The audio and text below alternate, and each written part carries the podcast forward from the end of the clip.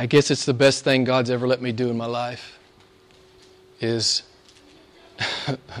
meet in this garage with you and uh, look at His Word and see lives be changed. You know, it's one thing I get to see. Some of you don't see it as often, but as the pastor, I see lives changed. And um, I, I get emails and I get letters and I get phone calls. And yeah, it's a great honor to meet with you in this place.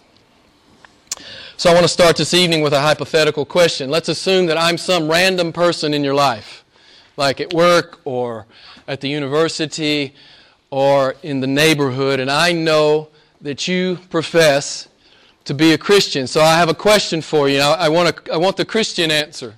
You know, I want, I want to know what you think the Bible teaches about this. So I come up to you and I, I say, Is it wrong for me to pursue my pleasure? Is it wrong for me to pursue uh, my own happiness? Is it wrong uh, to be filled with intense desire? And oh, by the way, I just am. Is it wrong that I'm filled with an intense desire and I seek to satisfy that, that desire? Is it wrong? Are those things wrong? I want the Christian answer. I want you to tell me. I'm an unbeliever. Is it wrong to desire happiness and pleasure and satisfaction? Is it wrong? Good answer. um, many, many who don't know much about God and the true nature of mankind and the breathtaking good news of the Bible might say that pursuing your own happiness and pleasure and satisfaction is the epitome of self centeredness and selfishness. So, what do you think? Yes or no? And while you're thinking about that, I'm going to share a quote with you from Blaise Pascal. Some of you are familiar with that name, 17th century French mathematician, philosopher, and theologian. The guy was scary smart. And he said something like this All men seek their happiness all the time. It's why some men go to war. It's why some men avoid war. But they're all seeking for the same thing. They're all seeking for their own happiness, for their own fulfillment, for their own satisfaction. And he goes on to say, even the man who hangs himself, even the man who hangs himself is seeking, in some measure, at least, at least less despair, but he's seeking to please what he thinks in his own heart will best suit him in that situation. Now, the fact that someone who hangs themselves is seeking their own happiness, pleasure, and satisfaction, that may be a new thought to you, but I do believe Pascal is on to something here. Men always pursue their happiness. I, I think it's a universal truth. As soon as you're out of the birth canal, it's all about you and you want what you want, right? Am I wrong? Mommy, give me what I want. Mommy, I want it right now. Uh, all you mothers know this is the truth, right? And the same thing is true. The same thing is true of adults. We just mask it better, don't we? Don't we just mask it better? Don't we just mask it better? isn't the bulk of mankind hopelessly, you know, in love with themselves and seeking to, to selfishly please themselves? So, the young adults are studying Ecclesiastes this semester, and I, I love the book of Ecclesiastes. In the book of Job, God teaches us about losing everything, right? In the book of Ecclesiastes, God teaches us about having everything. There's a snare both ways. There is a snare both ways. Both books are really, it, they're part of the wisdom literature made up, uh, section made up of, of the Bible.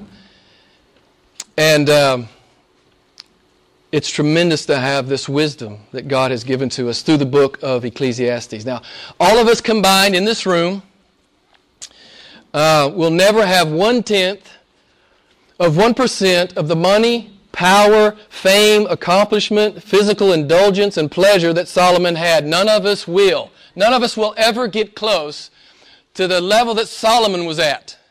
Solomon literally had almost everything a man or woman could want. He did. And what was his conclusion? Anybody know his conclusion? What? Pardon me? It's all vanity. Vanity of vanities. It's all meaningless, he said. And we understand the context in which he's saying that. He says it's chasing after the wind to try to find my happiness, my pleasure, my satisfaction in something temporal. He says, I've tried it. I've tried it. I've tried every which way to fill up my soul with legitimate and illegitimate pleasures of this life. He says it's impossible. He, what did he say, Elijah? What does he say? It's like chasing the wind. Elijah made a good point uh, last Wednesday evening. Made us concentrate on that. He says it's like trying to catch the wind. You can't catch. You can't catch the wind. Solomon said, All that my eyes desired, I did not refuse them. I did not withhold my heart from any pleasure. And his conclusion was, It's all meaningless. It's all meaningless apart from God. This is the conclusion of Ecclesiastes. And some of you in here, you think, if I could just get more of that, if I just had a little more acclaim, if somebody would just pay attention to me, if I just had a little more pleasure, if someone loved me a little bit more. I mean, the list is endless. Some of you think that someone else or some circumstance can make you happy. Some of you think it. I don't have any doubt. And this is a small group, but even in a group this small, some of you think if I could just have this, or if this person would just love me, or if I just had that, or if I could just have more money, I would be happy. Solomon says, wrong. You'll never be happy if you're looking for temporal things to be ultimate in your life. You'll never, ever, ever, ever be happy. So God teaches us in Ecclesiastes that having everything in multiplied redundancy, which is what Solomon had. I'll give you one example 700 wives, 300 concubines. Okay? Having everything multiplied in redundancy is not enough for the human soul, the human mind, the human heart, and the human imagination. It's not enough. You could own the whole cosmos. It's not enough. It's not enough. I love how C.S. Lewis talks about this. I'm going to read you a somewhat marginally lengthy quote. I want you to stay with me, okay? C.S. Lewis talks about this. He says it this way, and I think this is brilliant. This is one of my most favorite quotes um, from Mr. Lewis. You know, I, I refer to him quite often, but I love this quote. This is tremendous. Listen. Lewis says, Indeed, if we consider the staggering nature of the rewards promised to us in the Gospels, it would seem that our Lord finds our desires not too strong, but too weak. Lewis says we are half hearted creatures. We fool around with drink and sex and ambition, blah, blah, blah, etc., etc., etc., when infinite joy has been offered to us. Okay, what's the infinite joy that's been offered to us? Anyone? Pardon me? Amen. Jesus Christ. He's offered himself to us. He says, Here I am. And you know what? Most of the world says, I'm not interested. Jesus says, Here I am. You can have all of me that you want. The world says, Not interested. And many who call themselves Christians just tip their hat. You know, it's kind of an obligatory thing I do. I just tip my hat.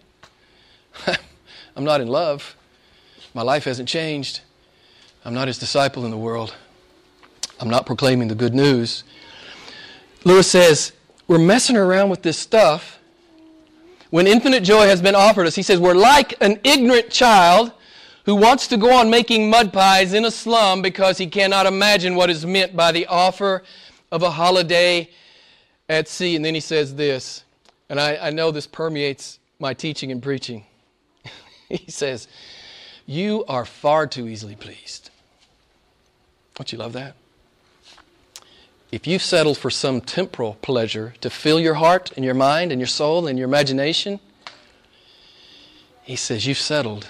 He says, You are far too easily pleased. God has made you to know and love and walk with Him. God's made your soul for that. It's why Solomon couldn't get to, he couldn't find it. No matter how he tried, he couldn't find it. He couldn't get there. He couldn't get there.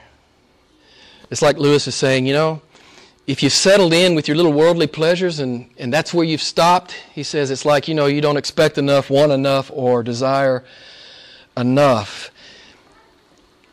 So back to the original question is it wrong for man or woman to pursue their own happiness, to pursue their maximum pleasure, to be filled with an intense desire, to seek to satisfy that desire? The biblical answer is it depends. Where are you trying to satisfy that desire? In the world, and this is what the text is about. In the world or with God? Yes, pursue your happiness, your pleasure, and your joy, and your infinite delight in God. But don't be sidetracked, don't be deceived in thinking that anything in this world can fill you up because it will not. Go read Ecclesiastes. You'll never have as much money as Solomon had. You'll never have as much sex as, as Solomon had. You'll never have as much accomplishment as Solomon had. You'll never have as much fame as Solomon had. Solomon says it's worthless without God. It's worthless. It's what the text is about. It's about people trying to find their ultimate pleasure in temporal things. This is part of what the Lord is saying to us in the text. So, is Lewis right about you? I'm just going to ask you and then we'll move on. Is Lewis right about are you a half hearted creature? Are you half hearted? Have you set your affections on the things of the world? You think it just terminates here? You think, you think your pleasure and your, your satisfaction and your happiness terminates on some temporal thing? Well, I hope God uh, rocks your world tonight. I hope He rocks your world. What was it uh, we looked at uh, in the Young Adult Bible Study? We, we looked at that uh, great text, uh, Ecclesiastes 3.11. What does it say? Ecclesiastes 3.11. It's really one of the most important verses in, in the book. Ecclesiastes 3.11. For God has set what? Eternity in the heart of man. You think you're going to fill it up with money and power and trinkets and toys and cars and houses and you know retirement accounts and you think that's going to fill up your t- it's it's yeah it's like chasing the wind it's like chasing the wind so the true christian the born again christian the christian who has met jesus who is in love with jesus who is in relationship with jesus understands the truth of ecclesiastes and the truth of this scripture that we're looking at tonight. We will not settle. We will not settle for anything less than being in relationship with Jesus Christ. We will not settle. We are not too easily pleased. We are not half hearted creatures. We will pursue the Lord with all our heart, soul, mind, and strength. Not, you know, that's real Christianity, not just, you know, when I, it, I'm in trouble or it, I think it might give me an emotional rush or a spiritual high. That, then I'll follow. No, no. The true Christian is pursuing God because we must have God. We must have God. We must have God because no one else affords us happiness, pleasure, and fulfillment like He does. I love how the prophet Isaiah talks about it. He says, Why do you spend your money for what is not bread? Why do you spend your wages for what does not satisfy? The prophet Jeremiah says something similar. He says, Why do you forsake, God says, Why do you forsake me, uh, the fountain of living waters, and drink from broken cisterns that can hold no water? Why are you looking elsewhere? This is a great insult to God. You think something else can satisfy you? This is a great insult to God. Not only do, you know, two things happen here. If you set your affections on some temporal thing, you lose and God is blasphemed. You understand? You lose and you're saying, I'm not interested in you, God. I'm not interested. This little career is more important.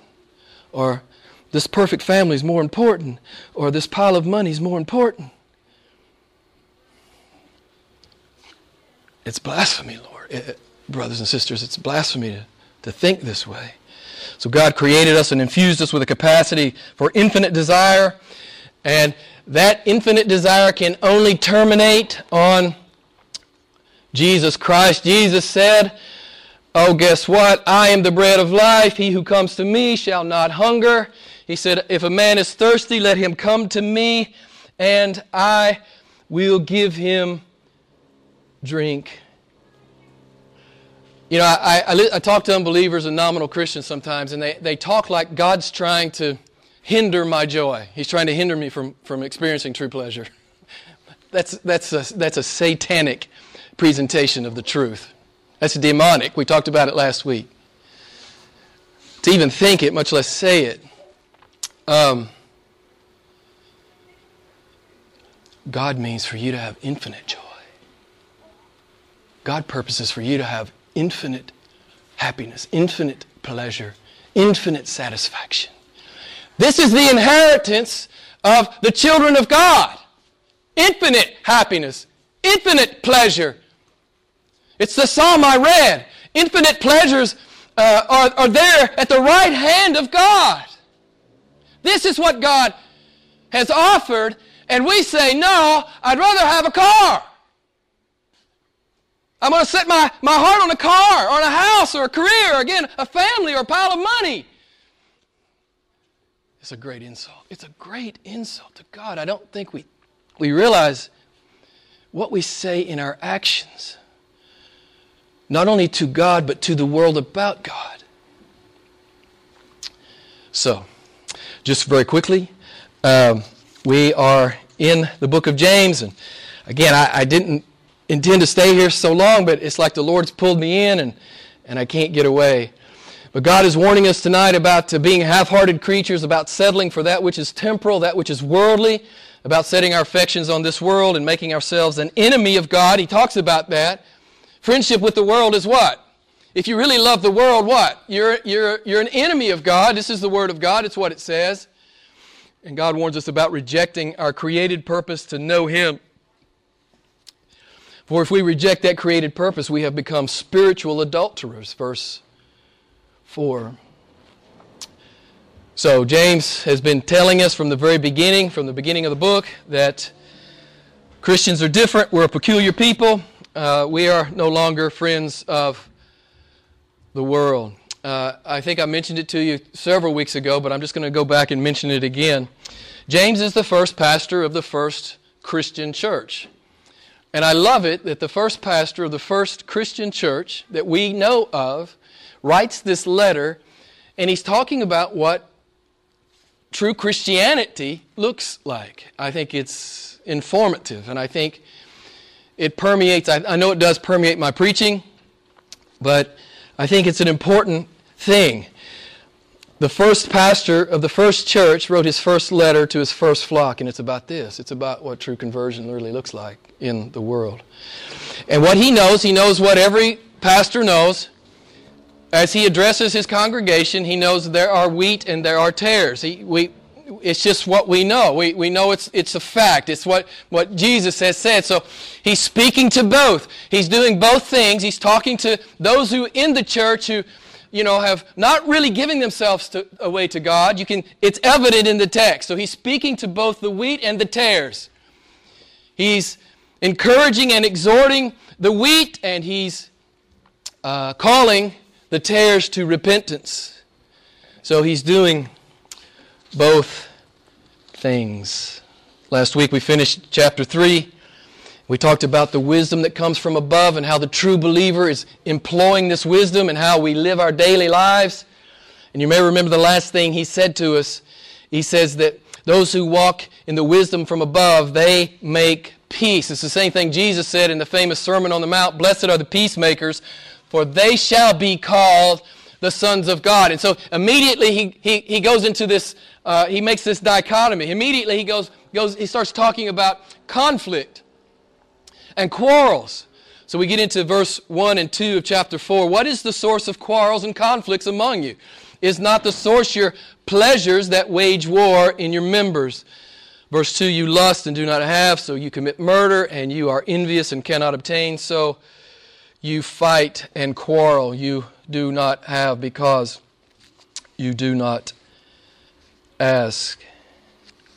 James says the source of your quarrels and conflicts it's that you think it's all about you. you think it's all about you. You think it's all about your pleasure. You think it's all about your happiness. You think it's all about your satisfaction. And so, obviously, when your circumstance, and you, if you're no longer happy in your circumstance, well, there's something wrong with the circumstance. Man, I need a new wife or something, right? Something's wrong here. I should be happy. It's all about my happiness, right? It's all about the fact that I would always be full of pleasure and satisfaction in every temporal thing. Lewis says the problem is your pleasures and your desires that are within your own heart. These mud pie pursuits, these mud pie pursuits, where, you know, the mud pie pursuits are, are, are ultimate or have been elevated to the wrong place. Our desires are too weak. We've let our desires fall to temporal things. We are half hearted. We are far too easily pleased. Man has given himself to the wholehearted pursuit of temporal happiness and thereby has rejected the wholehearted pursuit of eternal happiness, which only comes in Jesus Christ. But you know, most of you who have lived long enough, some of you probably haven't lived long enough yet. I've lived long enough. Nothing in this world satisfies my soul. Nothing. It's not that I didn't try when I was young, I tried a lot. And I'm trying to save some of you young people from making the stupid and arrogant and blasphemous mistakes that I made as a young person. Thinking, oh, man, if I could just do that. If I could just have that. If I could just go there. it all rings hollow, beloved. It all rings hollow. Meeting Jesus Christ and knowing Jesus Christ, it is the most satisfying experience a human soul can have. I pray that all of you, if not most of you, I hope it's true for you. I like the International Standard Version here. Translation it says, Where did those fights and quarrels among you come from? They come from your selfish desire because you think it's all about you.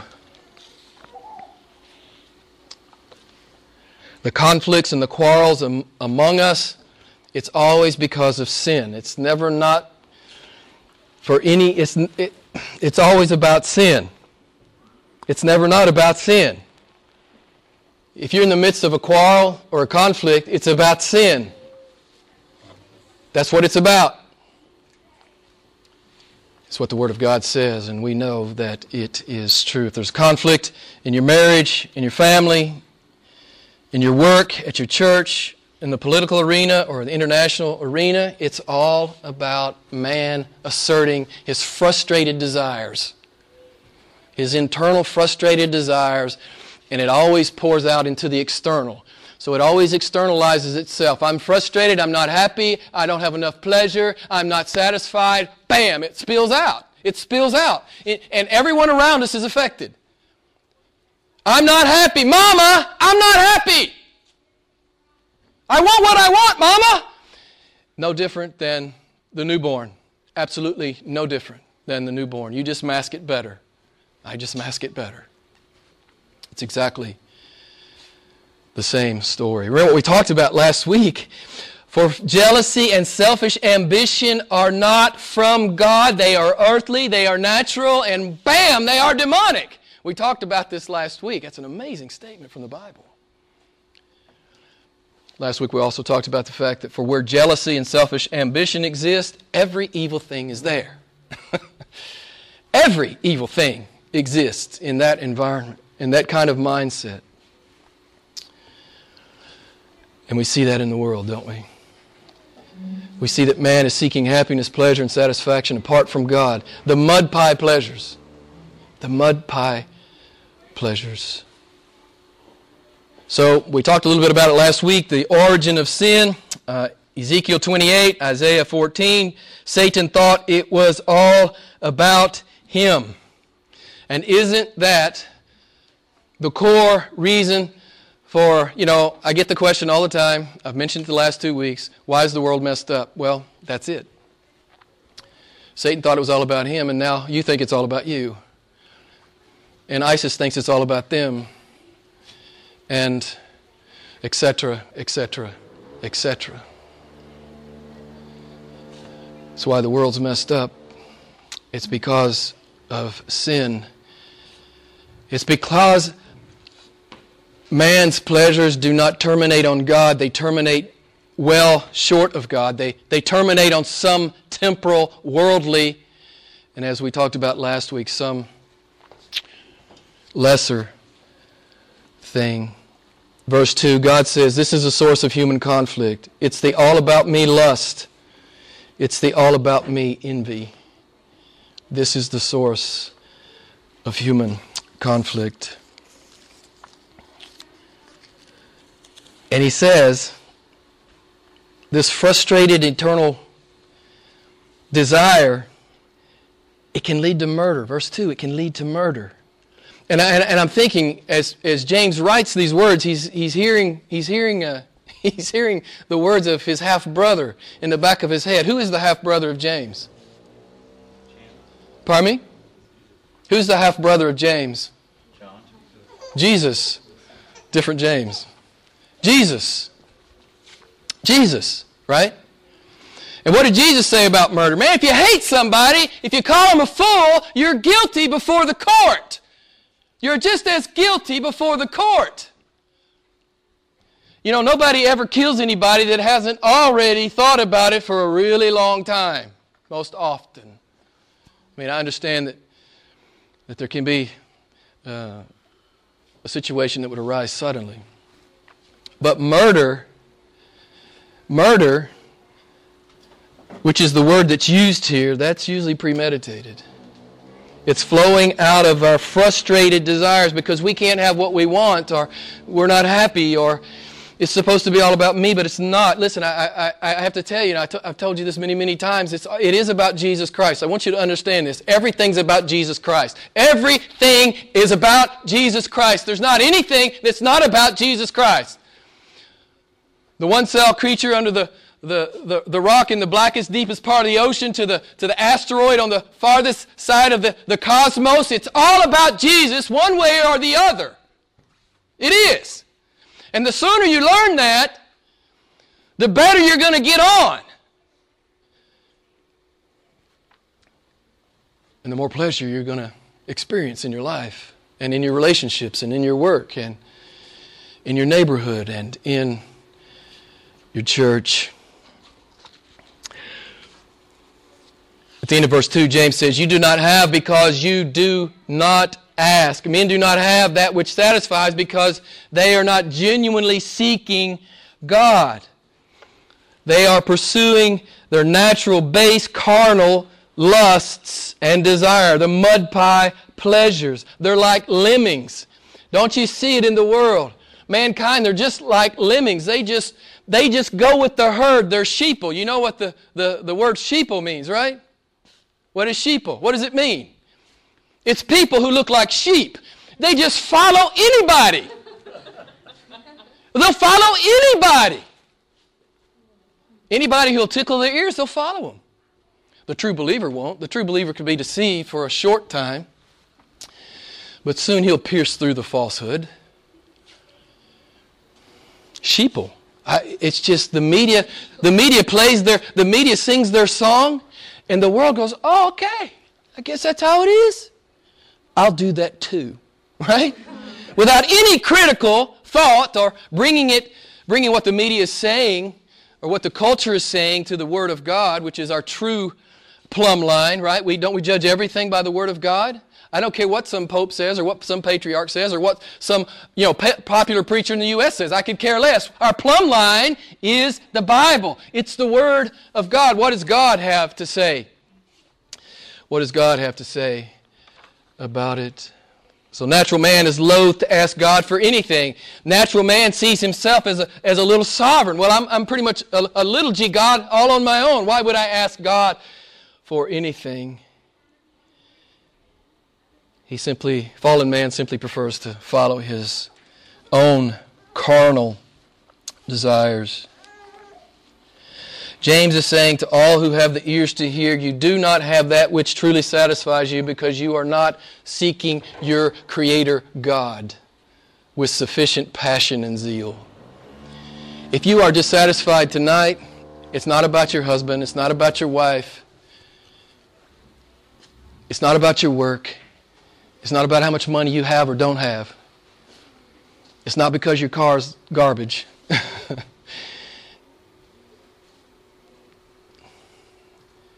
It's because you are not pursuing and loving and walking with Jesus Christ. That's why you're not happy.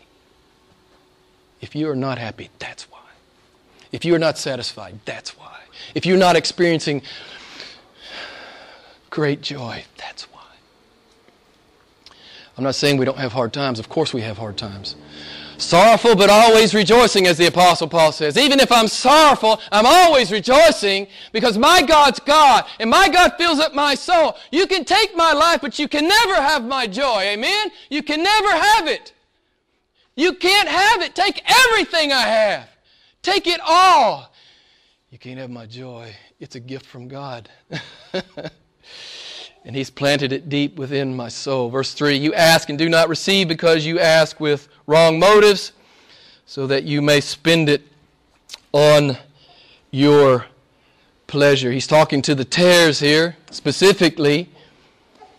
Says you're, you, you're, you know, I think we can certainly bring this into a modern context. I don't know what was going on with James at that time and in that culture, but, and I know I bring this up a lot, but you know, um, you think God is uh, your genie in a bottle. You think God is Santa Claus in the sky. You think he's a, he's a slot machine. And I, if I'll just stroke him just right, or maybe if I give an offering, if I plant a seed, like the guy on TV says, if I just bring an offering and I put some money in the basket, well, money will appear. I mean, this is, I'm, I'm sorry, but this is just utter stupidity. It has nothing to do with the Bible. It has nothing to do with Scripture. It's being guilty of delighting more in the blessing than delighting in God.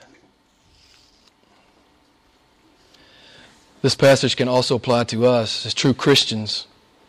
Simply, we're not praying in the Spirit. We're not just giving it to God, right? Isn't that what you want? Isn't, isn't that what you want ultimately in your prayer life? Isn't it what you want? God, your will be done. God, your will be done. Hallowed be your name, your will be done. I, I, listen, that's all I need to pray. I don't really have to pray anything else. Now, uh, the Lord has invited us to bring every petition to Him. What an awesome thing. I can just pour my heart out on God and He can just take it, right? And I can just pour it out and pour it out and pour it out. And He says, You got any more? Bring it on. He can take it. But really, all I need to pray is, Hallowed be thy name. Your will be done in my life. Great God, that's really all I have to pray. And I pray frequently. Hallowed be your name. Your will be done. I have people ask me all the time, How can we pray for you? His will. That's all I want. That's all I want. Why would a Christian want anything other than the will of God? Why would you want anything other than the will of God? Oh, he has infinite mind? you know better? No, you're not even close to what you, you're not even close to understanding what you need. I'm not even close to understanding what I need. God knows perfectly what I need. God knows perfectly. Four through six, you're an adulteress. Do you not know that friendship with the world is hostility toward God? Therefore, whoever wishes to be a friend of the world makes himself an enemy of God. Verse 5. Or do you think that the Scripture speaks to no purpose as jealousy desires uh, the Spirit which He has made to dwell in us? Again, he's talking to the tares here. He says, You're playing like you're mine, but you are an adulteress you're not really mine. You act like you're mine, but you really love the world. It's what he's saying here. He's talking to the tares. He says, if you want to be the friend of the world, that's okay, but here's the deal you're my enemy now. You're my enemy. Can it get any worse for a human being? Can it get any worse for a human being that I am now? That God is now my enemy? I don't think so. I don't think so. God said the same thing over in 1 John chapter 2 verse 15, do not love the world nor the things in the world. If anyone loves the world, the love of the Father is not in him. Romans 8 5 through 8. For those who are according to the flesh set their minds on the things of the flesh, for the mindset on the flesh is death, because the mindset on the flesh is hostile toward God. For it does not subject itself to the law of God, for it is not even able to do so, and those who are in the flesh cannot please God. It cannot be said any more clearly. God is telling us if we love the world, we're clueless. We're clueless when it comes to Him. And we are now His enemy. If you read the Bible, you realize there's no middle ground here. You're, you're, either the friend of God or you're the enemy of God. There's no place in the middle. You know, I, it seems like many people try to, you know, many people I run into uh, out in the world, it seems like they think, well, I, if, if, I, you know, I can do a little religion and, and that'll keep me safe in this middle place. I was listening to a this is a big mistake. I was listening to a sermon by Piper about being a sucker. He said, that's like being a sucker. He said, someone, someone sold you a lie that you can play religion and you'll be okay and the judgment won't land on you. He says, don't be a sucker. We have a Savior. His name is Christ. Run to Him. But people think they can play God for a fool. I can just do a little religion. Be okay. A little religion be all right. It's not all right. It's not all right. It, as we've been talking about over and over and over again in the last few weeks, if it's not real, it's. If it's not about this, if it's not about a true love affair with God, I love this thing. He evokes this, uh, uh, this friendship who knows the two friends in the Old Testament? Who, who was referred to as friends of God in the Old Testament? Anybody know? John. Pardon me? John was born. John? Old Testament. Oh, old. Sorry. Old Testament. Abraham, Abraham and Moses. These two men were called the friends of God. How about in the New Testament? Who is called the friends of God in the New Testament? Everybody who believes. Everybody who believes, everybody who loves Christ is a friend of God. Everybody. This is huge. You love Christ, you're a friend of God. Does it get any better? Does it get any better? Come on. And you want to look at pornography on the internet? Are you kidding me? Are you kidding me? You're, you're, you're more hungry for, for, for money and power and, and fame and acclaim than you are for Jesus Christ? Are you kidding me? Are you serious? You don't, you're not thinking. You haven't heard, you haven't understood the Bible. Your infinite pleasure is in Christ. it is in Christ. Quickly, he talks about how the, the, the fact that we can become the enemy God. And I, I, listen, I got a lot of verses I could share with you, but I'm going to I'm gonna try to keep this in a reasonable time frame, as I always try to do. Uh, I'm just going to give you one verse. This is what it looks like to be the enemy of God, okay? This is what it looks like to be the enemy of God. Uh, Nahum chapter 1, verses 2 through 6. This is some excerpts from those verses. God says, I am a jealous and avenging God. The Lord is avenging and wrathful. The Lord takes vengeance on his adversaries. He reserves wrath for his enemies. The Lord is slow to anger and great in power, and the Lord will by no means leave the guilty unpunished. Who can stand before his indignation? Who can endure the burning of his anger? His wrath will be poured out like fire. That's what it looks like to be the enemy of God. So, friend, if you're here tonight and you're still a friend of the world, I have to ask you why. Why are you a friend of the world? Why have you given your heart to the world? Why have you given your affections to the world? Why are you chasing the world? I have to ask you why. Because if you are, two things are true. You lose forever, and you are the enemy of God. Verse 5, just quickly, it's, it's a hard verse to, there's, there's conservative theologians disagree here. Um, it's a hard verse to translate. I like the New King James. It reads, The Spirit who dwells in us yearns jealously, jealously. So there, there are two ideas here. One is it could mean, it could mean that James is saying that the Holy Spirit within us yearns jealousy for God. That could, that could be legitimate in my view. The other thing it can mean is that the scripture is saying that the fallen spirit of man um, lusts to envy. So it could be either one. I, I, think both can certainly be biblically true. I think, I think the, the second interpretation is, is probably correct because that's kind of the, the, the flow of the text here. The fallen spirit and heart of man lusts to envy. And he says, God is opposed to the proud. Wow. so are you proud?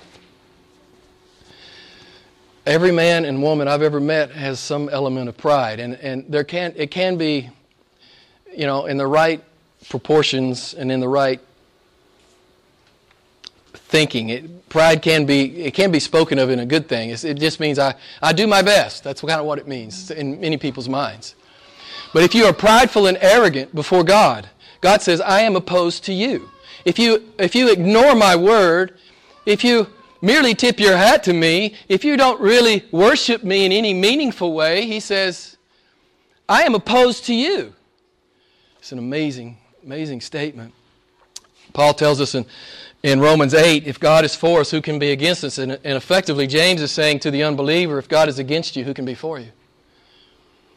Who can be for you. So, is it wrong to pursue my own happiness, my own pleasure, and my own satisfaction? The biblical answer is it depends. Are you still playing with mud pies? Uh, well, if you are, then that's going to be a dead end for you. Are you pursuing Jesus Christ? Then you are on the right path.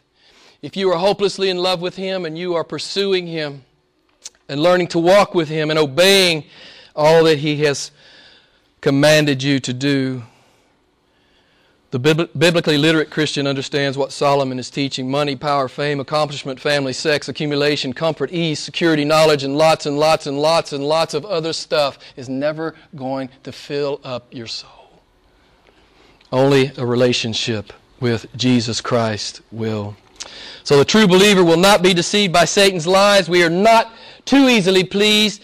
We could care less about the mud pies in the slum. We must have Christ.